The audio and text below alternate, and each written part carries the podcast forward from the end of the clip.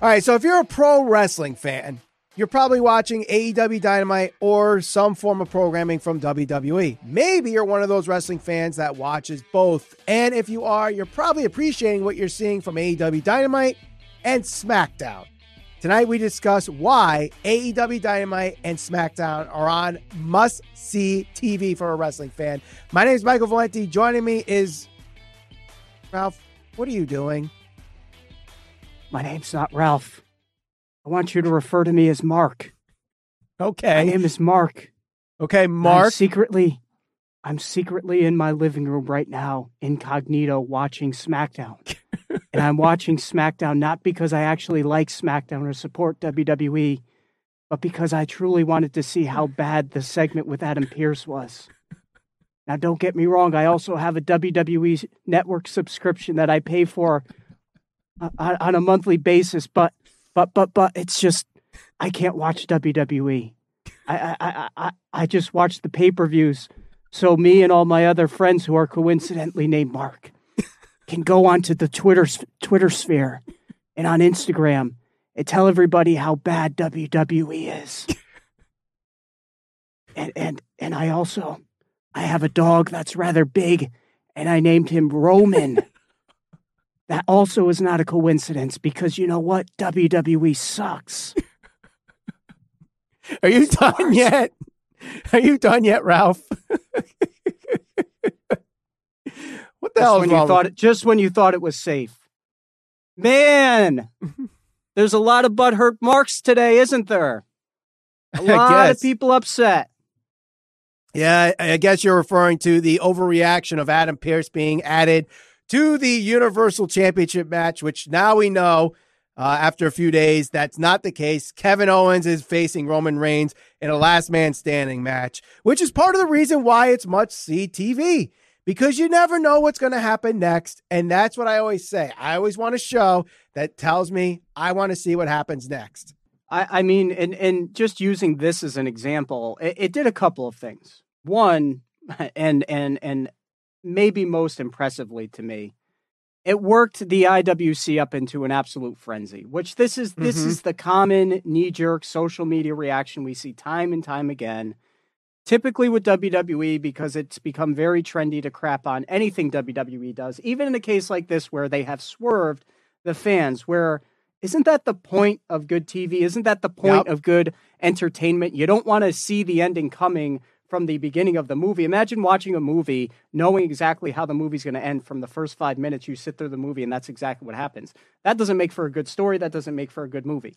Uh, a- as far as what else it did, it progresses a storyline. It progresses things. It builds people up. It makes people interested. And, and SmackDown and even AEW alike, because Dynamite certainly has done this as well.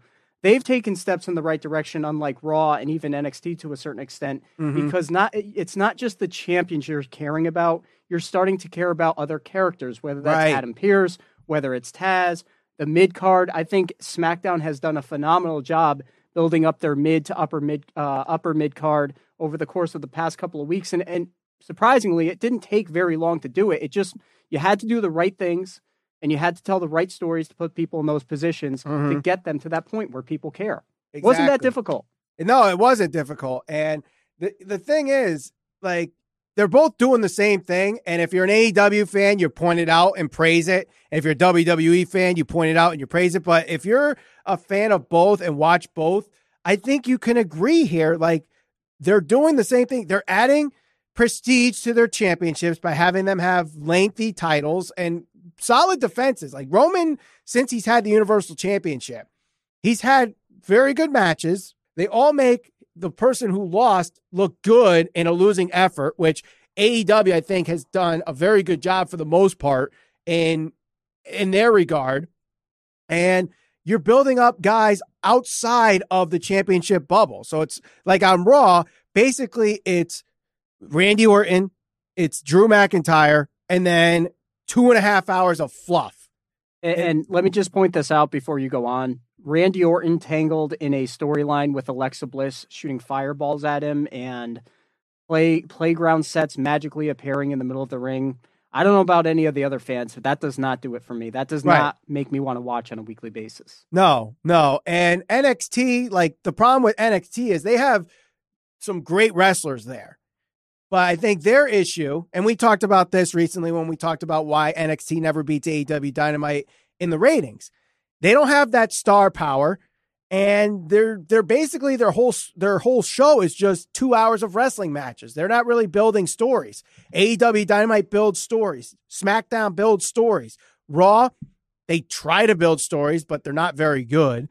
And Inconsistent. they're inconsistent. And the talent that they have that they're trying to book aren't really booked the strongest, with the exception of Drew McIntyre. Like Bobby Lashley could be a top guy, but at the end, he's not really booked too strongly. He could be booked better. Roman is booked great. Jey Uso is booked great. Kevin Owens, Shinsuke Nakamura, Cesaro. Like right now, WWE, it looks like they're planning to have an elimination chamber match to main event WrestleMania where Roman faces Daniel Bryan, Cesaro, Shinsuke Nakamura, Jey Uso, and Kevin Owens. Well, not not just that, but we're getting into the next couple of weeks where there's usually one guy that you're pretty confident is going to win the Royal Rumble. Last year, Drew McIntyre won. Surprisingly, I think a lot of people felt like he could have been the guy to win, or at least um, could have been considered. Mm-hmm. This year, because of the way people have been positioned, to me, it's wide open. I have It no is. idea as of right now, as record, who the favorite to win the Royal Rumble is, and that's how it really should be. But when you look at SmackDown, realistically, can Nakamura win? Yeah. After this week, do you see Cesaro winning? Maybe not, but could he go and have an impressive run? Yeah, he can. Daniel Bryan, yes. Kevin Owens, yes. I mean, there's different guys that I could see going into the Rumble and either looking really good by the end of it or even winning it. Yeah. So that's something that is certainly uh, uh, to their credit and to their favor going into this. I, I totally agree. And that is what AEW and WWE are doing. So AEW Dynamite on the on the other hand, like they build up Kenny Omega and killed up so that he could finally win the AEW championship from Jon Moxley. Now, who could be the next potential contenders? You have Adam Hangman Page. You have MJF that could take it. You have Pac, Eddie Kingston and Lance Archer, that whole dynamic there. Any one of them that comes out of that storyline strong could easily be the number one contender for the AEW championship. They put a lot of focus on their tag team division that I think they do a really good job in. And, you know, building up certain tag teams. They keep FTR strong, even though they lost the titles. Jurassic Express just recently had a very good showing despite losing. That is what WWE and AEW are doing right now to make those weekly programs strong. Yeah, I, I think the biggest difference is when you look at SmackDown, like we just said, you've got a lot of guys that are really starting to be incorporated in storylines or feuds that are interesting and helping them get promoted, like like uh, Apollo Crews right now, like him Yep. getting mentored supposedly by Roman Reigns, and that Mhm. interaction that he had with Paul Heyman on Talking Smack was Yep. great. That helped build him up in a matter of two weeks.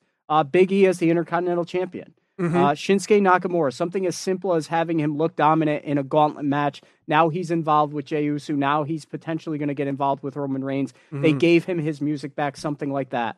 I think when you look at Raw, what you have is a bunch of guys that are certainly talented, but a lack of direction. Uh, When Mhm. you look at the Hurt Business, they're a really good faction, but they're kind of all over the place. One week they're feuding with Ricochet, the next week they're feuding with somebody else. Jeff Hardy and Matt Riddle as the Hardy Bros. Retribution has been an utter disaster. Mhm. Keith Lee, uh, while he's good and while he's talented, he's still green. They're still trying to get him on board or get him on track to where he should be. Realistically, right now, do I think Keith Lee's going to win the Royal Rumble? I would say no. A couple of weeks ago, people would have said yes. I don't. I don't see it. Um, so I, I think it's not just based on the talent. Are there Mhm. talented guys on Raw? Of course. Yes. But are the storylines good? In my opinion, no. They closed the show with Alexa Bliss shooting a fireball out of her hand. I mean, in 2021, I get it. It's pro wrestling. There's a certain theatrical part to it, but who's watching that and Mm-hmm. saying, I can't wait to tune in next week? I know I'm not. There right. Maybe a couple fans that are, but I would say a majority of them are not into that type of stuff.